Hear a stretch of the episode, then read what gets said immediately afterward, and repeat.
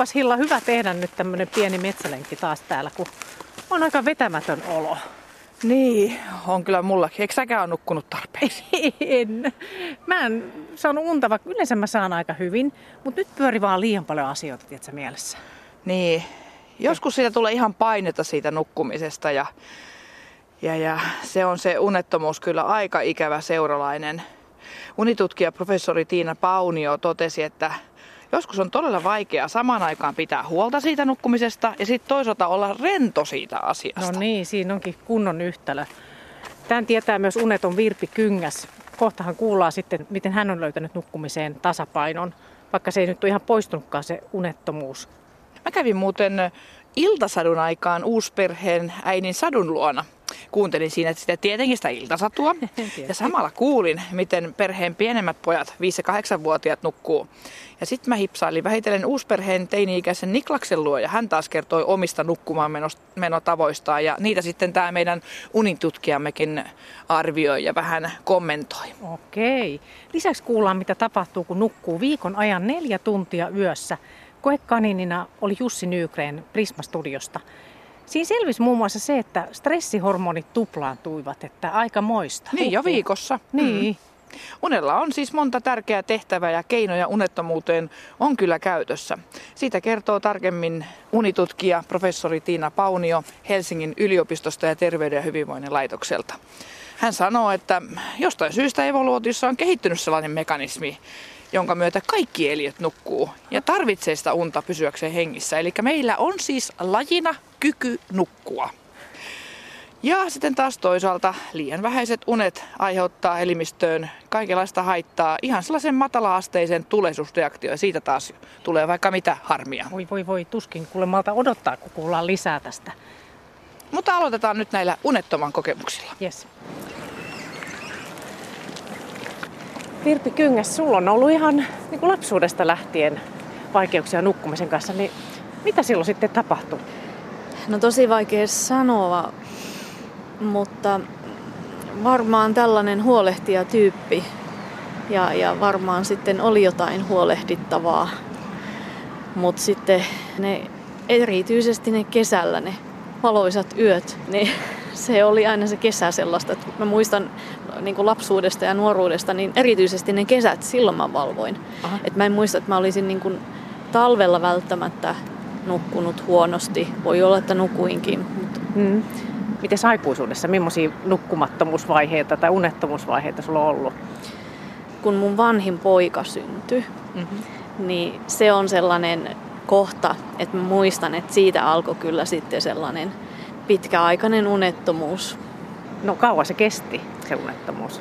No kyllä mä sanoisin, että sitä on kestänyt näihin päiviin asti. Okei. Okay. Et se vähän yli 27 vuotta. No mitä siinä sitten tapahtui? Siis sun lapsi ei nukkunut vai? Joo, kyllä mä niin kun tunnistan mun vanhemmassa pojassa samanlaisia niin huono unisuuden merkkejä.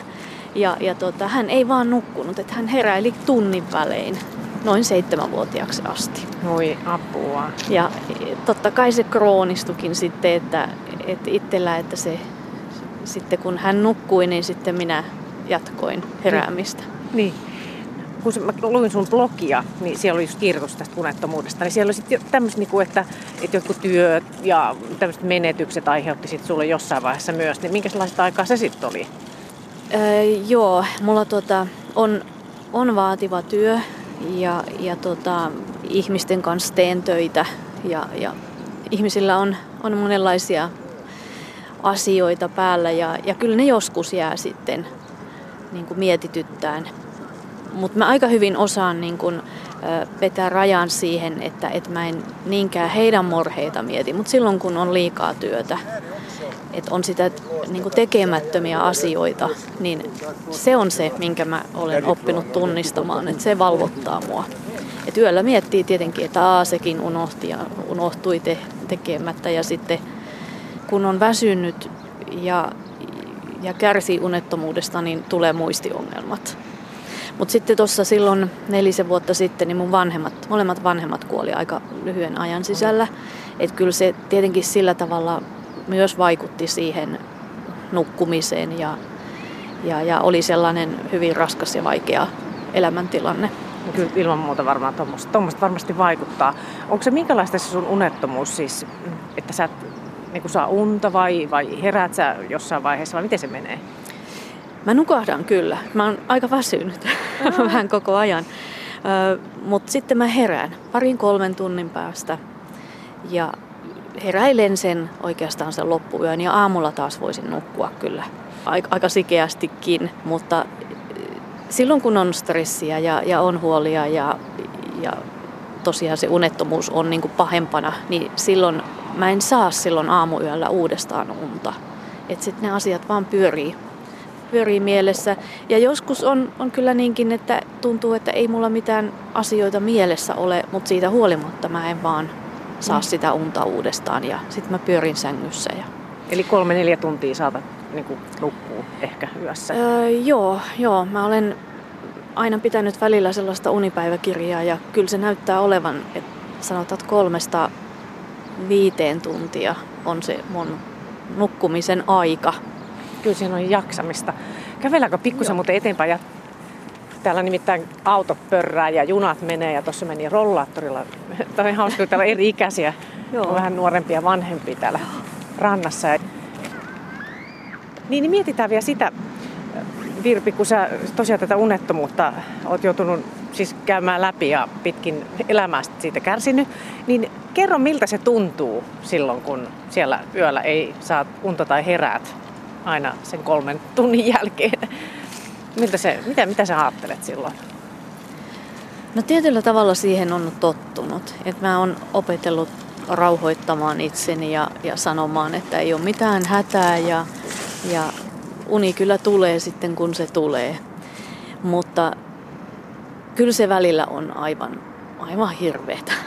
Siis todella. Niin. Kun miettii yöllä, että nyt varmaan niin kuin Suomessakin niin kaikki nukkuu. Lähes kaikki nukkuu, paitsi tietenkin yötyötä tekevät ihmiset. Niin. Ja mä täällä valvon vaan enkä saa unta. Niin se on, siinä tulee yksinäisyyden tunne ja, ja sellainen öö, vähän epätoivo. Ei ihme. Että tätäkö tämä on. Ja totta kai silloin, kun on, on tuota voimakas stressi päällä, niin silloin se on niin kuin kamalinta. Että puhutaankin suden tunneista ja, ja kyllä ne on, ajatuksethan saattaa mennä hyvin synkiksikin, että et, et tuntuu, että et, vaikka niin kuin järjellä tietää, että mä en ole missään nimessä ainoa tässä maassa unettomuudesta kärsivä ihminen. Et todellakaan. Mutta mut silti se sitten saattaa hetkittäin tuntua yöllä, että et miksi mä en opi nukkumaan, miksi mä en, mm-hmm. en pysty nukkumaan. Siis tyytymättömyys itsensä ehkä sitten jollain tavalla vai? Joo, vai kyllä, mitä? kyllä. Ja ajoittain totta kai sellaista pettymystäkin itseä kohtaan, että et, et, onko mussa vähän niin kuin vika, että mä en opi rentoutumaan ja enkö mä osaan noudattaa hyviä, hyviä annettuja neuvoja. No kun just näistä neuvoista, niin, niin minkälaisia neuvoja sulla on annettu? Sanotaanko, että tämän 27 vuoden aikanakin aika monenlaisia, että, että on kehotettu nousemaan ylös mm. ja, ja lukemaan esimerkiksi jotain vähän tylsää kirjaa. Sen mä oon kokeillut. Ylösnouseminen virkistää mua. Et, et se ei niin kuin mulla kyllä toimi. Niin laittaa valot päälle ja nousee. Joo, ja, joo, ja, ja vaikka niin kuin pitäisi niin himmeällä valot, että just, just näkee lukea, niin ei. Sitten mä oon kokeillut istua pimeässä. No ei, ei se sekään, että, että se, että mä nousen ylipäätään sängystä ylös, niin se, se ei jollain tavalla sitten virkistää mut. Mm.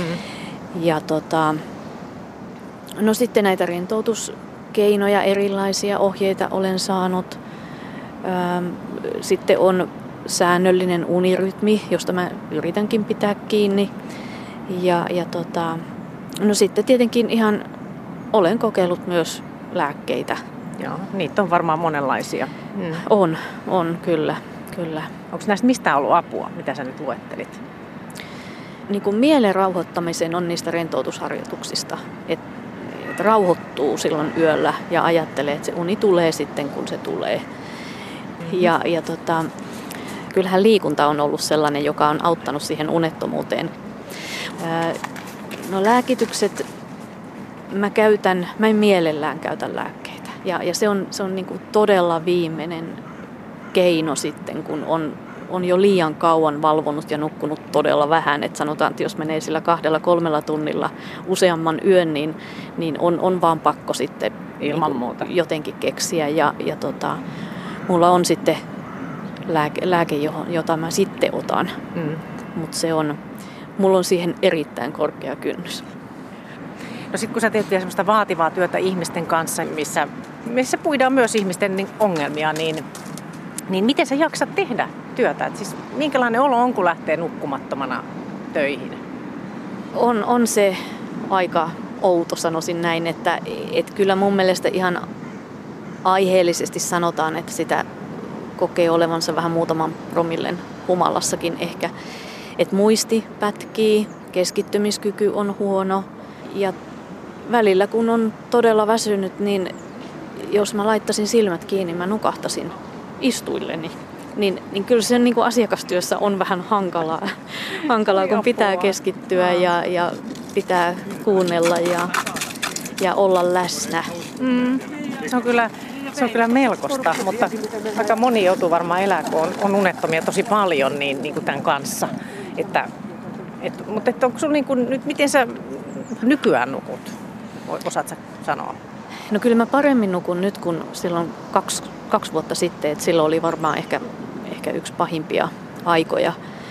Et nyt on se rauha tullut siihen, että, että välillä valvotaan ja, ja tosiaan se hyväksyminen, että sitten kun on tarpeeksi monta yötä valvonnut, niin, niin se lääkekin siellä on olemassa ja, ja tämä rentoutuminen ja sellainen mindfulness, niin kyllä ne on jollain tavalla auttaneet. Et en mä ole enää paniikissa tämän asian kanssa. Että koko ajan toivon kyllä ja etsin tietoa ja, ja yritän löytää apua ja ratkaisuja, mutta tällä hetkelläkin on vähän, vähän sellainen stressaava tilanne elämässä, niin se vaan täytyy hyväksyä. Olipas hienoa muuten kuulla, että Virpi ei ole enää niin paniikissa unettomuutensa kanssa, vaan hyväksyy sen olemassaolon ja tekee sitten parhaansa nukkuakseen tarpeeksi. No niinpä. Rentoutuminen ja liikkuminen helpottaa kyllä unen pääsyä. Toisaalta välillä on varmaan pakko ottaa lääkettäkin, niin kuin Virpilläkin on joskus mm. pakko. Ja vaikka nykyään kyllä suositaan lääkkeettömiä unettomuushoitoja. Joo. Unitutkija professori Tiina Paunio muuten sanoo, että esimerkiksi lapsuusajan perheristiriitojen turvattomuus voi heijastua unettomuutena ihan aikuisenakin vielä. Ahaa. Ja sitähän ei välttämättä tavallaan niin hahmota, että sieltä no, asti voi tulla joku syy. Ei tosiaan. Tähän voisi hänen mukaansa auttaa kognitiivis-behavioraalinen psykoterapia. On muuten semmoinen sana, että osaako sitä semmoista hoitoa edes hakea. Tosi hurja sana. Mutta hei, hyvä, että keinoja on monia. Ja nyt kuullaan lisää unitutkijan ajatuksia nukkumisesta ja sen tärkeydestä. Olemme nyt Tapiolan kulttuurikeskuksessa ja tapaan täällä unitutkija professori Tiina Paunion Terveyden ja hyvinvoinnin laitokselta ja Helsingin yliopistosta. Onko tämä Tiina sulle kuinka tuttu paikka tämä kulttuurikeskus? Kovin tuttu paikka on. Vähintään viikoittain tulee täällä käytyä. Hieno, hieno paikka, hienot maisemat. Todellakin uni puhututtaa ihmisiä ja mietityttää ja moni miettii, että nukkuuko tarpeeksi ja mitä tehdä, jos on uniongelmia, mutta miten on? Miksi ylipäätään nyt ihmisen pitää nukkua? Eikös voisi vaan touhailla ja viettää aikaansa aktiivisesti koko ajan päivät pääksytystä? No se olisi mukavaa ja kätevää, jos niin pystyisi. Ja monet varmaan toivoisivat, että vuorokaudessa olisi vähintään lisää tunteja, mutta näin ei nyt kuitenkaan ole. Jostain syystä evoluutiossa on kehittynyt mekanismi, jonka myötä kaikki eliöt nukkuvat ja kaikki eliöt tarvitsevat unta pysyäkseen hengissä. Sitähän ei ihan oikeasti tiedetä, miksi näin on, mutta näyttäisi siltä, että tämä on ollut kokonaisenergiatalouden kannalta edullisin vaihtoehto eliöille. Eli yöllä, tai, tai nukutaan tietty jakso vuorokaudesta, ihmisillä se on yöllä, ja sitten päivällä ollaan hereillä. Mutta unihan on tärkeää myös monen muun asian kannalta kuin energiatalouden kannalta. Eli unella on monta tehtävää, ihan samalla tavalla kuin valvellakin on monta tehtävää. Tunteiden säätely, oppiminen, metabolia, tuotteiden siivoaminen, ne, ne, ne, näitä kaikkea tapahtuu unen aikana. Eli tärkeä jakso. Tärkeä jakso, jota kannattaa vaalia ja ylläpitää. Mistä sitten tulee nämä tämmöiset, että mikä on riittävä uni ihmisille? Voiko siinä olla henkilökohtaisia heittoja? Ilman muuta on. Eli yksilöllinen unen tarve vaihtelee. Väestötasolla tiedämme, että 7-8 tunnin yöuni niin korreloi parhaiten hyvään terveyteen. Mutta yksilöllisesti joku voi pärjätä ihan hyvin kuuden tunnin yöunella ja toinen tarvitsee yhdeksän tuntia yöunta. Eli, eli on yksilöllinen tämä tarve, mutta jokaisen ihmisen tulisi tätä yksilöllistä tarvettaan noudattaa. Sen verran vielä tuosta ajasta, että jos sitten tulee vaikka kuuden tunnin yöunet, väsyttää mm. päivällä, mm. niin kuinka pitkät päiväunet kannattaa ottaa, ettei se taas pilaa seuraavan yön uniaan? No, jos tämä univaje on kuitenkin sen verran lievä kuin, kuin tunnin verran, niin silloin riittää varmasti lyhyet, hyvin lyhyet päiväunet, alle puoli tuntia, jopa ihan muutama minuutti ja sitten semmoinen rentoutuminen siihen, siihen liittyen. Kaikkihan ei päiväunia pysty edes nukkumaan, että tämäkin on aika yksilöllistä. Entä sitten, jos tulee niitä vajaita mm. unia? Olet tutkinut juuri tätä, että jos ihminen nukkuu vain esimerkiksi neljä tuntia yössä, niin mitä siitä sitten seuraa? Välitön seuraus on se, että elimistössä syntyy tällainen matalaasteinen tulehdusreaktio. Aineenvaihdunta muuttuu, tunteiden säätely heikkenee, ihmisistä tulee herkemmin ärtyisiä, oppiminen ja erityisesti tämmöinen vireyteen liittyvä toiminta heikkenee ja tietenkin sitten ihminen tuntee itsensä väsyneeksi. Sitten pitkäaikaiset seuraamukset voivat olla vakavampiakin, eli voi, voi pitkäaikainen unettomuus tai unen heikko laatu, se, se korreloi merkittävästi masennukseen, moniin somattisiin sairauksiin, esimerkiksi sydän- ja verisuonisairauksiin. No kun tuo nukkuminen on sitten niin tärkeä, niin mikä meitä valvottaa nykyään? Onko se tämä joku nykypäivän meno, mikä, mikä tekee sitä, että että nukutaan vähemmän. Onko tästä ihan tilastoja? On. Niin, tilastoja on ihan nuorista kuin aikuisväestöstäkin. Nuorten uniongelmat on, ovat kaksinkertaistuneet reilun kymmenen vuoden aikana. Pojilla jopa kolminkertaistuneet. Tämä on kyllä kiinnostavaa, että tämä lisääntyminen sijoittuu juuri siihen ajankohtaan, jolloin on muuttunut sosiaalisen median käyttö ja ihmiset, ää, vuorokausirytmi on entistä haastavampaa. Eli tapahtuu tällaista vuorokausirytmin suurempaa heilahtelua ja sitten on enemmän tällaisia ärsykkeitä, jotka pitää nuoret pidempään hereillä ja sitten tietenkin vielä kännyköistä ja elektronisista laitteista tulevat valot heillä herkästi sitten vielä entisestään viivästyttää vuorokausirytmiä. Eli tässä on varmaan monta ilmiötä, mutta kyllä mä itse ajattelen, että tämä niin tietotekniikka, sosiaalinen media olisi tässä aika keskeisessä asemassa. Niin, puhuit nyt nuorista. Mites meillä sitten työikäisillä vähän vanhemmillakin? niin, no samalla tavallahan keskikäinen väestö siellä Facebookissa ja muissa someväylissä yö, yö, yötä myöten kukkuu. Mielestäni myös työelämän vaatimukset ovat lisääntyneet viimeisten vuosien ja vuosikymmenien varrella. Nykyään oletetaan, että ihmiset reagoivat erilaisiin sähköposteihin ja työasioihin aktiivisemmin myös se varsinaisen työajan jälkeen. Ja oletetaan, että ollaan ikään kuin saatavilla. Eli ehkä aikuisväestössä tosiaan tällaiset niin kuin meidän työkulttuuriin liittyvät asiat myös sitten näkyy siinä, kuinka, kuinka aikuisillakin uniongelmat ovat lisääntyneet. Eli erityisesti nyt työtä tekevällä väestöllä on, ovat uniongelmat lisääntyneet. Ne on satunnaisesti ilmaantuvina kaksinkertaistuneet. Aika dramaattista. Joo, no onko sitten jotain tällaisia niin kuin ihan yksilöllisiä eroja? Että onko jotain semmoista, mitä voisi ajatella, että voi toisaalta itse vaikuttaa, vai onko sitten jotain sellaista, että voiko peräti tämmöinen unettomuus olla jopa ihan geneettistä tai jotain muuta temperamenttia tai mm. sellaista? Moni asia vaikuttaa. Ilman muuta perimentekijät vaikuttaa, eli on ihan perimään kohdattuja asioita, jotka, jotka sitten vaikuttaa siihen, kuinka, kuinka herkästi uni häiriintyy ja, ja kuinka helppoa nukahtaa. Mutta kyllä ympäristö on todella tärkeä. Ja ympäristö niin kuin ihan laajasti ajateltuna, että ihan niin kuin varhainen kasvuympäristö, mi- mihin ihminen oppii unen ja yön assosioimaan. Me ollaan esimerkiksi jossain tutkimuksessa aikoinaan todettu, kuinka lapsuusajan perheen ristiriidat ja semmoinen turvattomuus näyttäytyy vielä aikuisiellä unettomuutena. Mutta sitten ihan ajankohtaiset elämäntapahtumatkin vaikuttavat nukkumiseen. Et sinällään jos on akuuttia arkipäivän stressiä, niin on oikeastaan ihan luonnollista ja niin kuin ok, että nukkuu huonosti. Että unen kuuluukin häiriintyä stressistä ja se ei ole vielä itsessään hälyttävää. Että hälyttävää se, jos tämä häiriö pitkittyy ja sitten tavallaan ihminen sitten luulee menettävänsä kyvyn nukkua, mikä ei koskaan pidä paikkansa. Että meillä on kyllä lajina aina kyky nukkua. Tarkoittaa siis ilmeisesti sitä, että jos meillä kerran on kyky nukkua, se pitäisi sitten kaivaa esille se kyky, jos on jotain ongelmia. Niin, niin mä en tiedä käyttäisinkö mä tuota sanaa kaivaa, vai olisiko enemmän sitä, että, että avataan joku ovi tai portti ja annetaan, niin kuin, annetaan sen unen ja nukkumisen palata sellaiseksi luonnolliseksi luontevaksi ilmiöksi. Eli unihan ei sillä tavalla pakottamalla tule, mutta, mutta nukkumista voi kyllä sitten omilla päiväaikaisella toiminnallaan edesauttaa. Eli se, miten valveen viettää, niin se, se heijastuu suoraan yöuneen. Sellainen mielekäs, sopivan haastava, mutta ei liian haastava arki, vuorokausirytmi, se on ihan aivan keskeistä, miten, miten vuorokautensa rytmittää ja sitten miten iltansa viettää. Eli erilaiset iltarutiinit on hyviä.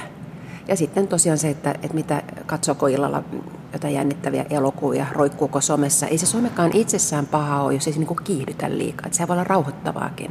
Että näin, näin, niin kuin mikään näistä asioista ei ole mielestäni mustavalkoisesti hyvä tai huono.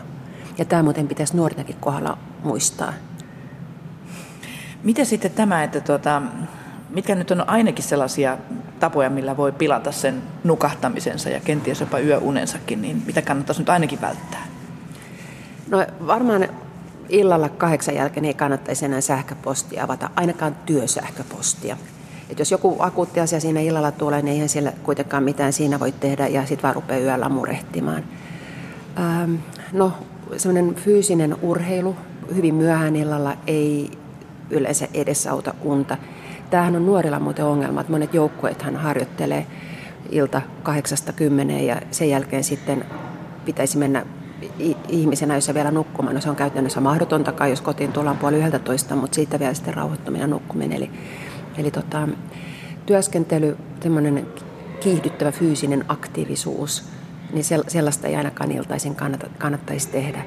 Sitten ihan ehkä niin tietoisesti voisi niin hyvissä ajoin päivänsä laittaa ikään kuin nippuun. Eli, eli miettiä ne asiat, mitä on päiv- mitkä on päivän aikana kuormittanut, huolestuttanut ja laittaa ne mielessään johonkin järjestykseen. Ja sitten jos tuntuu, että ei niitä asioita oikein saa mielessään järjestykseen, niin sitten kirjoittaa vaikka paperille ranskalaisilla viivoilla ne asiat, mitkä, mitkä kuormittaa ja pohdituttaa. Ja, ja sitten täällä tietoisesti laittaa ne syrjään ja paperi, sen paperi vähän kauemmas siitä sängystä ja ajatuksella, että ajattelen näitä sitten huomenna. Että huomenna nämä kyllä varmasti ratkeaa. Aika moni varmaan sortuu siihen, että Suomi itseään, että voi vitsi, kun he oidin nyt ton homman huonosti, tai nyt mä mokasin, mm, ja, niin. tai sitten keskellä yötä, kun herää, mm. niin, niin miettii, että ai, ai, ai, ai, miksi se piti taas nyt noinkin hoitaa. Eli onko tämä tyypillistä ihmisille, että huolilla viedään sitten ne yöunet? Joo, ihan, ihan tyypillistä. Jos huolehtii päivällä, niin kyllä sitä yölläkin sitten huolehtii. Ja sekin tiedetään, että unettomuuteen taipuvilla ihmisillä, niin heillä tämä unen tunteita, tunteita säätelevä vaikutus on, on ikään kuin heikompi. Eli, eli sellaiset ihmiset, jotka nukkuu huonosti, niin heillä ei niin hyvin näyttäisi toimivan tämä niin REM-unen aikana tapahtuva tunteiden työskentely ja neutralointi. Yksi asia, mikä kannattaisi myös näissä iltarutiineissa muistaa ja ilta, illan toiminnassa muistaa, on se, että alkoholia ei kannattaisi käyttää. Joko ei lainkaan tai ei ainakaan niin kuin paljon. Et jo kaksi annosta alkoholia illalla niin heikentää unen laatua. Ja lisää yöheräilyä, lisää painajaisia, monin, monin tavoin sitten, sitten näyttäytyy haitallisesti nukkumisessa. Entä sitten tällaiset, kun ihmiset varmaan juo energiajuomia, kahviakin saatetaan mm. juoda aika myöhään, sitten voi olla, että vahingossa juo vihreää teetäkin mm. Päivän mittaan, niin vaikuttaako tämmöiset nykyään sitten siihen, että se yöuni meneekin kauemmaksi ja kauemmaksi? ilman muuta vaikuttaa. Ja se herkkyys kofeiinille ja kofeiinipitoiselle juomille, niin se tietenkin yksilöllisesti vaihtelee, mutta, mutta kyllä kofeiini virkistää. Ja varsinkin jos on sitten kofeiinivaikutukselle herkkä, niin, niin niitä, näitä kofeiinipitoisia juomia ei pitäisi kyllä, sanotaan nyt iltapäivän jälkeen juoda. Et jokainen itsestään ehkä itsessään parhaiten tuntee, mutta, mutta on totta, että ihmiset ei tätä välttämättä huomaa kolajuomakin on sellaisia, jotka usein unohdetaan, että ne virkistää. Että lastenhan ei siis pitäisi ja nuorten ei pitäisi iltaisin kolajuomia juoda. Ja nämä energiajuomat on kyllä kaiken kaikkiaan ihan viho viimeisiä juomia myös nukkumisen kannalta, mutta muutenkin. Siis mähän juon vihreitä teetä välillä vaikka kuinka paljon ja joskus iltasinkin, niin voisikohan se olla tosiaan syy, että kun mä en aina välillä saa unta iltaisin? No kyllä, kato, ei sitä oikein kannattaisi kuulemma Paunion mukaan juoda enää kahden kolmen jälkeen ollenkaan. Oho. Mutta sitten just moni aika, on aika koukuttunut just koolajuomiin, mm-hmm. energiajuomiin. Tämmöiset voi ihan huomaamatta niin vaikuttaa. No sinne meni sitten se iltaunikin. Niinpä. Mutta sähän Hilla kyselit 13-vuotiaan Niklaksen iltarutiineista ja nukkumaanmenotavoista.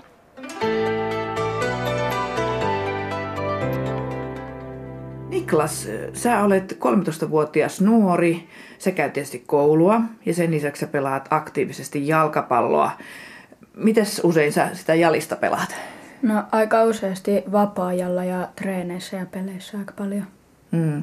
Kuinka monta kertaa viikossa sulla on harjoitukset? Kolme kertaa viikossa plus pelit.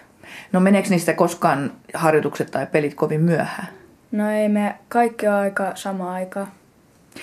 Miten sitten, jos on tosiaan joku iltapeli aika jännä ja tulee vaikka nyt tappio, niin meneekö yöunet vai pystyykö se nukkumaan aina Kyllä pelin mä jälkeen? pystyn nukkua.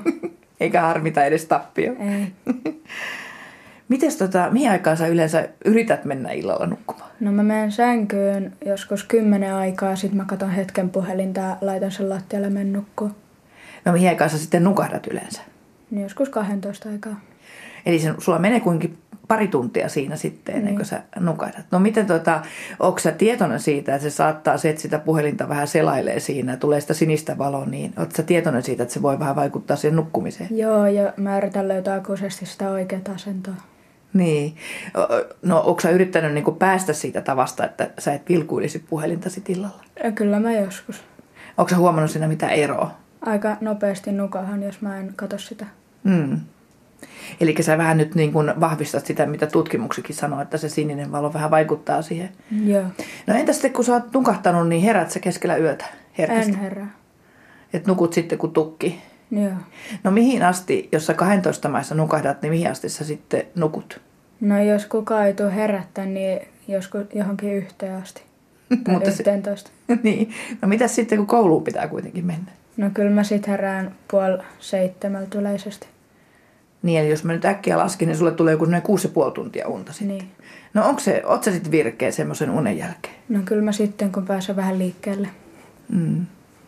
No miten tota, tuossa on, tutkijat on nyt tullut semmoisen tulokseen, että noita kouluaamuja voisi sun ikäisillä pikkusen myöhentää, koska teillä toi vuorokausirytmi on tosiaan aika, se menee niin kuin pari tuntia eteenpäin tuommoisessa kehitysvaiheessa. Että sullakin vasta 12 sitten se uni tulee, niin, niin tota, mitäs mieltä sä olisit, jos koulut alkaisi vähän myöhempään? No kyllä se olisi ainakin parempaa. Saisi nukkua vähän pitempään. Onko sulla kuinka monta kasinaamua? Öö, kolme kasinaamua, yksi ja yksi kymppi. No jos sä vertaat kasinaamua ja kympinaamua, niin kumpana päivänä on virkeämpi koulussa? Kymmenen aamuna. Että se olisi ihan hyvä sitten sunkin mielestä ilmeisesti. Joo. Mm. No tuota, miten sitten se, että kun sä nukut, niin näet sä jotain unia? No aika useasti mä näen samoja unia. Minkälaisia ne on? No jotain, että mä oon jossain futiskentällä pelaa kavereiden kanssa. Meneekö siinä pelissä hyvin vai huonosti? Yleisesti hyvin. Ettei mitään painajia siis toisin sanoen. Ei tuu. No mutta sehän on kiva kuulla. Kuinka paljon sä sitten otat kiinni viikonloppuisin, nukuksa silloin enemmän? Mä menen nukkua vähän myöhemmin, mutta sitten mä nukun kyllä pitempään. Niin kuin herää joskus päivällä. No mitä sitten, kun sulla on tämmöinen ihana uusperhe ja sulla on täällä kaksi pienempää velipuolta, viisivuotias ja kahdeksanvuotias, niin kuin sä sitten otat ne huomioon, koska siellä kohta luetaan nyt, kello on puoli yhdeksän, niin heille iltasatua. No, siis mä en sitä iltasatua lue. Se on toi isän tyttöystävä ja sitten, mutta kyllä me ollaan aika paljon hiljaa sit sen jäl- siinä, kun se lukee sitä iltasatua. Etkä sitten sen iltasadun jälkeenkään häiritse sun pikkuveliä, että he saavat sitten nukkua rauhassa. Joo. Istumme täällä Tapiolan kulttuurikeskuksessa unitutkija professori Tiina Paunion kanssa. Teet äh, tuolla tutkimuksia Terveyden ja hyvinvoinnin laitoksella ja myös Helsingin yliopistossa. Jos puhutaan vielä nimenomaan teini-ikäisten uniongelmista, tapasin tuossa 13-vuotiaan Niklaspojan, joka kertoi, että kyllähän nyt kymmenen maissa illalla menee sänkyyn, mm. mutta sitten tulee sitä puhelinta vilkuiltua ja, ja, ja ehkä siinä puolen yön aikaan sitten tulee se nukkumatti ja nukahtaminen ja, ja, ja kello herättää kasin aamuina 6.30. Onko riittävästi unta 6,5 tuntia teini-ikäiselle? No ei se kyllä todennäköisesti ole. Tietenkin siis unen tarve vaihtelee. Et toiset pärjää lyhyemmälläkin unella, mutta kyllä yleensä teini-ikäiset kaipaa noin 9 tuntia vuorokaudessa unta. Eli hieman aikaisemmin pitäisi mennä arkisen nukkumaan, että jaksaisi sitten koulussakin, kouluakin käydä. Onko se kuinka helppoa sitten teini-ikäisen saada nukkumaan kympiltä illalla? Se on kyllä tosi hankalaa. Vuorokausirytmi lähtee viivästyyn teiniässä, eli teinien on oikeasti vaikeampi mennä nukkumaan ja nukkua varhaisesta illasta. No kymmenen ei ehkä sitä, sitä ole, mutta teinille se on vielä varhainen kellonaika. Ja sitten kun muutkin teinit valvovat, on, on juuri sosiaalinen media.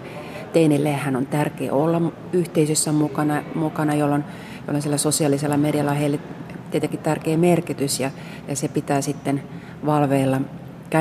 Kännyköiden valo voi entisestään viivästyttää vuorokausirytmiä. Tosin nykyään aika monissa kännyissä on sitten vaihtoehto, jossa sitä näyttöä voi niin sävyttää enemmän punavalosävyiseksi, jolloin siis samalla tavalla sitten stimuloi, stimuloi sisäistä kelloa, mutta, mutta kaikin tavoin tämä tämmöinen somekäyttäytyminen niin teinejä valvotuttaa.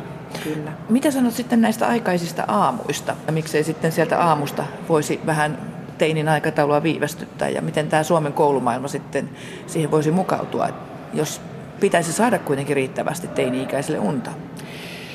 Joo, kyllä olen sitä mieltä, että teinien koulu ei saisi alkaa vielä aamu kahdeksalta. Aamu yhdeksän olisi ihan sopiva. Jos koulu alkaa aamu yhdeksältä, niin siinä vanhemmat tehtiin näkee vielä teinin hereillä töihin lähtiessään. Yleensä teinit kuitenkin pärjää aamun itsekseen, että se eivät kaipaa siinä vanhempaa koulun lähettämässä. Ja, ja juuri esimerkiksi yhdeksältä koulun alku olisi teinille sopivampi. Eli tästähän on tutkimuksia ja, ja melko tuore meta-analyysikin, jossa todettiin, että jos koulun alkamisaikaa viivästytetään noin tunnilla, niin, niin teinit nukkuvat pidempään ja, ja heidän oppimiskykynsä myös paranee. Kuinka dramaattisesti nuorten ja teini-ikäisten nukkuminen on vähentynyt tai onko minkälaisia ongelmia siihen tullut? No erilaisia unen ongelmia, tämmöisiä unen saantiongelmia, mutta myös yöheräilyongelmia, niin niitä on esiin, ruvennut esiintymään enemmän niin, että vuodesta 1996 vuoteen 2009, eli reilun 10 vuoden aikana, tytöillä uniongelmat kaksinkertaistuivat ja pojilla kolminkertaistuivat. Kuitenkin niin, että tytöillä on edelleenkin uniongelmia selkeästi poikia enemmän. Näyttäisi siltä, että tämä uniongelmien huippu saavutettiin siinä vuoden 2010 kieppeillä ja, ja sitä pari vuotta eteenpäin ainakin, niin olivat sitten hieman vähentyneet. Toivon, että tämä on pysyvä ilmiö ja liittyisi siihen, että lapsiperheissä ja kouluissa on herätty nuorten uneen ja tähän iltakäyttäytymiseen, joka haitallisesti uneen vaikuttaa. Niin, että se täytyy tavallaan tiedostaa, että nyt on tullut tämmöinen joku mm. uusi tapa tehdä ja sitten vanhempia jotenkin yrittää siihen kuitenkin jollakin lailla tukea, että mm. teinit nukkuisivat tarpeeksi. Miten sitten, jos ajatellaan tuollaista teini-ikää ja aivojen kehittymistä, niin voiko jatkuvilla liian vähäisillä yöunilla olla, olla ihan siihen kasvu- ja kehitykseen jotain haittaa? Kyllä teini-ikä on erittäin tärkeä vaihe aivojen kehitykselle. Sehän on vaihe, jossa tapahtuu eniten muutoksia aivoissa sitten sikiöajan. Ja liian, niin kuin jatkuvasti pitkään liian vähäinen yöuni niin voi vaikuttaa siihen, millaiseksi muisti ja tunnetoiminnot kehittyvät. Ainakin se voi vaikuttaa ihan konkreettisesti siihen, että nuoren on vaikeampi pärjätä arkipäivässä, kun mieli myllertää ja impulssikontrolli on heikko. Eli ihan arkipäivävaikutukset ovat ilman muuta näkyvillä, mutta voi olla, että ihan pitkäaikaisiakin vaikutuksia voi olla. Aikuisella toki tiedetään hyvinkin, kuinka heikko unenlaatu sitten pitkällä tähtäimellä lisää esimerkiksi masennuksen ja sydän- ja verisuonisairauksien riskiä. Nuorilla tähän sekoittuu niin paljon erilaisia asioita, että nämä korrelaatiot ei ole, ei ole ihan yhtä selkeitä. Jos puhutaan sitten ihan lapsista, niin voiko lapsi jo nukkua huonosti? Voi, ja isolla osalla lapsista on jonkinlaisia uni, unen ongelmia kyllä jossain vaiheessa lapsuuttaan. Eli tavallisinhan pienillä lapsilla on nukahtamisvaikeus ja yöheräilyt. Niitä on ihan varmasti noin viidenneksellä lapsista koko väestössä. Mitä niille voisi tehdä? Miettiä, miten valveen viettää ja sitten iltarutiinit. Ne, ne iltarutiinit on ehkä kaikkein keskeisimmät, että lapsi oppisi tietyistä signaaleista, että ahaa, nyt mennään tätä univaihetta kohti ja ne toisi turvallisuuden tunnetta. Nukahtaminen ei tuntuisi pelottavalta ja oudolta, vaan olisi semmoinen niin turvallinen, kiva juttu päivän touhujen jälkeen. Eli säännöllisyys, säännöllisyys ja säännöllisyys lapsiperheissä. Ja meillä on tässä ollut Satu kahden poikansa kanssa tässä uusperheessä ja heillä on ollut jo pitkään se tietynlainen rytmi, että mm. syödään iltapala kello se ja se, sitten mennään sinne sänkyyn ja sitten luetaan se iltasatu. Mm. Miten tärkeänä pidät tällaisia rutiineja? Ne on aivan keskeisiä ja iltasatu kuulostaa mainiolta.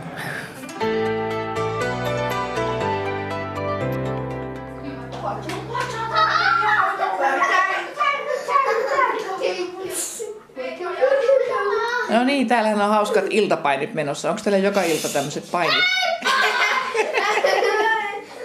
Lähdetäänkö me nyt katsomaan, mikä iltasatu tänään on? Maltaksä tulla nyt nukkumaan, kun sulla on niin hyvät painit täällä menossa? Katsotaan vähän millainen makuuhone teillä on täällä. No mitä, Felix? Tässä on hieno tää sun huone. Ei, tää on Onks, kumpi on sun sänky? Ylhäällä vai alhaalla? Ei tonne, ei ton mun huone. Tää on mun huone. Ei oo. No, tehdään yhteinen huone. Yhteinen. Joo. pois. Eli Lukas nukkuu siellä ylhäällä ja Felix nukkuu tässä alhaalla. Joo. Hei, istut? minkälaisia unileluja sulla on Felix siellä? Kerros vähän sun unileluista. En mä niitä. Eikö sä näitä käytä näitä unileluja? Mitä? Eikö sä mitään niistä ota kainaloon? Ah, no, ottaaks Lukas jonkun unilelun kainaloon? Ei, mulla ei. Mä, mä oikein tiedä, missä ne on. Eti tähän. Lakanoiden vaihdon yhteydessä ne on varmaan siirtynyt tonne alakertaan. No apsu vai sitten? Ei vaan pehmon alle. Anna pehmon alle. Mä pidän sen. Mä luotinaan. Sitten. Apina on aika hyvä pitkä. Äiti teki tän. Oi, se on hieno. Mikä sen nimi on? Apso. Ei jää. Apso. Ei jää. Nyt meni valot pois. Mites tärkeä sulle Satu on tää, että sä luet tän iltasadun pojille? No kyllä se sille mä oon nähnyt, että se vähän kuitenkin poikia rauhoittaa, niin ehkä se sille on, on jossain määrin tärkeä. Kuulemma mä luen liian vähän, mutta mun mielestä se on ihan riittävää. Että Ei oo. Mielestäni sun pitää lukea joka päivä vähintään kaksi tarinaa. Joskus se yhden. Ja ne tuntuu niin, että ne menee niin hit. Ne menee niin nopeasti. Sun pitää lukea kovemmin. Että just se semmoinen rauhoittuminen tapahtuu kuitenkin siinä, vaikka olisi vähän jännempikin ta- tarina. Sulla on Joo, nyt kuitenkin kyllä. Risto Räppäjä siinä menossa, niin tota, niin, niin tota, onks, Risto onks, Räppä ja...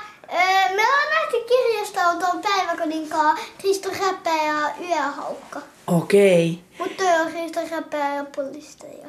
Onko se, tota, onko se semmoinen sopiva iltasaduksi? Joo. Vai näette se sit unta Risto Räppääjästä? Ei tietenkään. Eikö mä halukkaan nähdä?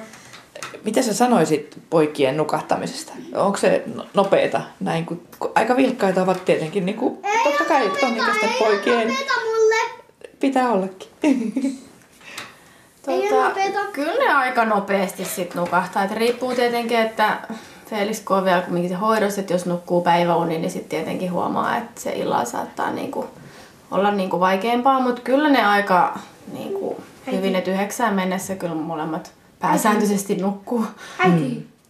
Viimeksi kun mä näin paha unta, kello oli puoli kuusi ja mä menin äitin sen kyllä. Niin. No minkälainen se on? Muistatko sä yhtään enää millainen se paha uni oli? Mm, ei sitä oikein halua edes muistella varmaan.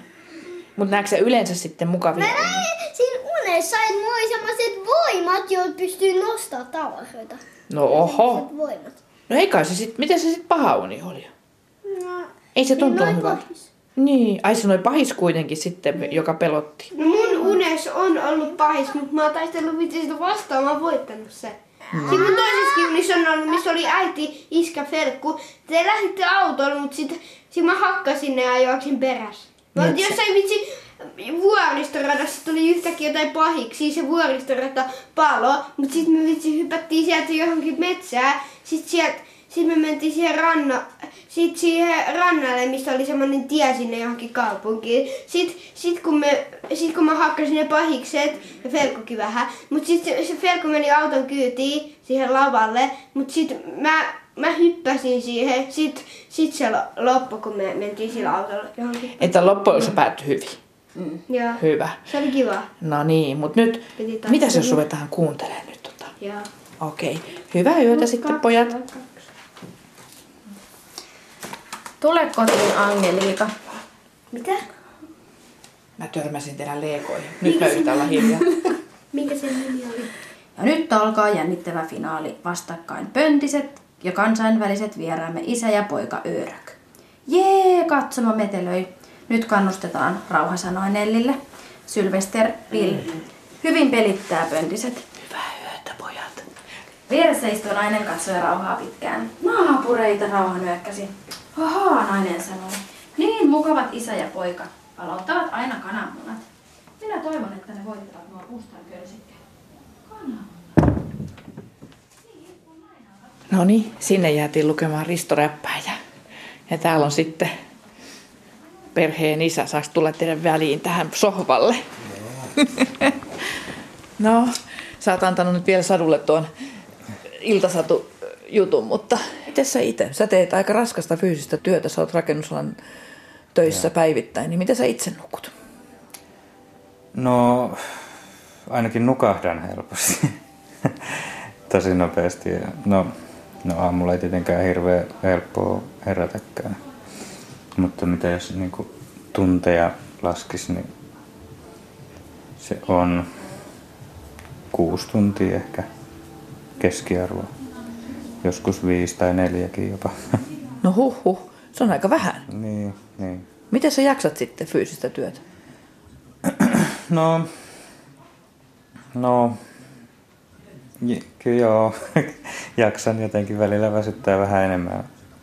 Mutta mä otan monesti sitten töiden jälkeen pikku tirsat. Ja, että sekin voi vaikuttaa sitten siihen, että mihin aikaan sitten mennään nukkuun. Ja, kyllä me nykyään mennään tuota, joskus 10-11 aikaa niin kuin sänkyyn ja Rauhoittumaan. niin, kun ei oikein... No, no raskaat viikkoin. Nyt, nyt kun ollaan tässä asuttu, niin kyllä mulla on paljon ää, miten nyt, säännöllisempää tuo niin kuin nukkuminen. Et silloin kun tota, oltiin Niklaksen kanssa kahdestaan ja välillä mä olin yksin, niin sitten se nukkumaan meno saattoi mennä niin kuin reilusti yli 12, että niin pääsi telkkaria ja sitten nukkumaan. Et nyt, se, nyt se on niinku tosi tasasta se elämä. Joo, että kyllä se itse kuri meillä vanhemmillakin on vähän surkea joskus. No, on, on. Mutta onneksi toi tuota, Satu on aika täsmällinen näistä, näistäkin asioista, niin se on sitten tarttunut.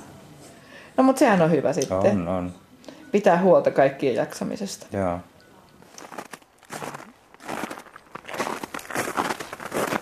Olipa tosi hauska kuulla, miten sadun perheessä nukutaan. Yleensä me suomalaiset nukutaan tutkimuksen mukaan liian vähän. Joo, ja jotkut saattaa kuule jopa kehuskella sillä, että kyllä minä pärjään neljän tunnin yöunilla. Mm-hmm. Mutta se voi olla kuitenkin, että siitä on kaikenlaista haittaakin. Ja tähän ihan lopuksi kysytäänkin, miten Prisma-studion toimittajalle Jussi Nygrenille kävi, kun hän nukkui viikon ajan vain neljä tuntia yössä. Oi oi. kaikki tietää, että millaista on, jos nyt vaikka valvoo 24 tuntia tai kaksi vuorokautta. Että näitä tempauksia on toki ollut, mutta me haluttiin testata, että millaista, testata, että millaista se on tällainen niin kuin tavanomainen univaje, joka kertyy. Että ihmiset niin kuin, varmaan, varmaan tämä on yleisempää, että valvotaan tälleen, niin kuin, että sitä univelkaa kertyy pikkuhiljaa. Ja Niin, monilla ihmisillä Tiedän ihan tuttava piirissäkin, että monta kertaa on ihmetellyt, että miten ihmeessä sä pärjäät, että kun sulla tulee jatkuvasti jotain tällaisia vain neljä viiden tunnin yöunia, että mä en kyllä pärjäisi. Että usein päivitellään tällä keskenään, että Kyllä. Ja eikö ne ole vähän sellaisia sankareita näissä tarinoissa sitten? niin, mä pärjään neljän Niin, tunnin yöunia. Niin. Joo, mutta eihän sitä pärjää. Ja siis tutkimukset myös osoittaa tämän, että, että ei neljän tunnin yö, yöunet, niin ei ne riitä kenellekään. Mm. Miten sulla se koe sitten onnistui, että nukuitko välillä pommin ja pidempään vai oliko sulla joku vahti siellä? No joo, siis mullahan oli tämmöinen EEG-käyrä, mitattiin koko ajan mun aivoista ja silmien aktiivisuutta mitattiin. Ja tota, kyllä siis kerran kävi niinkin, että jäin kiinni pommiin nukkumisesta, että puoli tuntia nukuin yhtenä aamuna liian pitkään. Mutta tota, muuten mä onnistuin kyllä aika hyvin pitää tämän niin kuin tutkimusasetelman kasassa. Hyvä, oli turhollinen. Missä vaiheessa sulle alkoi tulla sitten eh, en, ihan semmoisia selkeitä väsymisen merkkejä, jos ajatellaan tuota koeviikkoa, niin tuliko jo heti ekan, tokan yön No jälkeen? ei, ei ehkä ekan tokan päivän aikana, mutta siinä suunnilleen kolmen päivän jälkeen alkoi sitten näkyä se, että, että alkoi tota, ole vähän pihalla. Et selkeästi niin kuin mielialat heitteli ja jotenkin niin kuin, oli ehkä vaikea muistaa asioita. Se oli sellainen, niin kuin, mikä mä huomasin heti, että alkaa niin kuin vähän silleen pettää pätkiä, pätkiä muisti. Mitä sitten nämä mittarit sulle kertoi tämän viikon aikana, koska todellakin oli ihan nämä anturit Joo. joka puolella? Joo, nämä anturit mun kasvoissa ja niskassa ja, ja rintakehässä, ne mittasi tota aivosähkökäyrää ja sitten ö, sydämen sähkökäyrää. Eli, eli mut mitattiin tosi tarkasti sykettä, silmien liikettä, etuaivolohkon toimintaa, tällaisia asioita. Ja sitten samalla mulla oli niinku tällaiset aktiivisuuslaitteet, aktiivisuusranneke, joka mittasi niinku mun liikkumista ja sellaista päivän mittaa. Ja sitten näistä nämä tota, työterveyslaitoksen tutkijat pysty sitten näkemään hyvin tarkasti, että millainen oli ollut mun vireystila ja millaisia muutoksia siellä mun kehossa tapahtuu. No millaisia muutoksia tuli? No ehkä dramaattisimpia oli, ainakin mun korva oli tällaiset, että, että mun leposyke esimerkiksi nousi, se on, se on tavallisesti suunnilleen 40, niin se nousi, pompsahti 50 heti siinä kokeen alussa. Öö, mun stressihormonitaso lähes tuplaantui kokeen alusta kokeen loppuun. Tällaisia, että selkeästi mulla oli kuormittuneessa tilassa mun keho. Joo. Mutta hei, hyvä, että sä nukut nykyään hyvin ja sulla ole niitä antureita ja suoraan sanottuna näytät nyt jo pirteemmältä. Kiva kuulla, joo. Saanko me vielä mainostaa vähän meidän lepohaastetta? Kyllä. Joo, eli kannattaa mennä Prisma Studion Facebook-sivuille. Sieltä löytää muun muassa ohjeet, että miten, miten mennään nukkumaan, miten sänkyyn asetutaan, jos se on jollekin vaikeaa. Hei, otetaan haaste vastaan ja ruvetaan nukkumaan pidempään. Kyllä, ja kuule, sovitaan oikein keskenämme, että ruvetaan vaali lepoakin vähän enemmän tässä elämässä. Aa. Mulla on ollut muuten nyt semmoinen päivä, että mä ottaa ihan semmoiset pikkutirsat, ei liian pitkät. Ja sitten mä on ehkä virkeämpi illalla ja kuitenkin saan vielä yöuntakin. Ahaa, mä en kyllä pysty nukkumaan päiväunia, mutta rennosti mä voin ainakin yrittää olla. Nyt voidaan rennosti.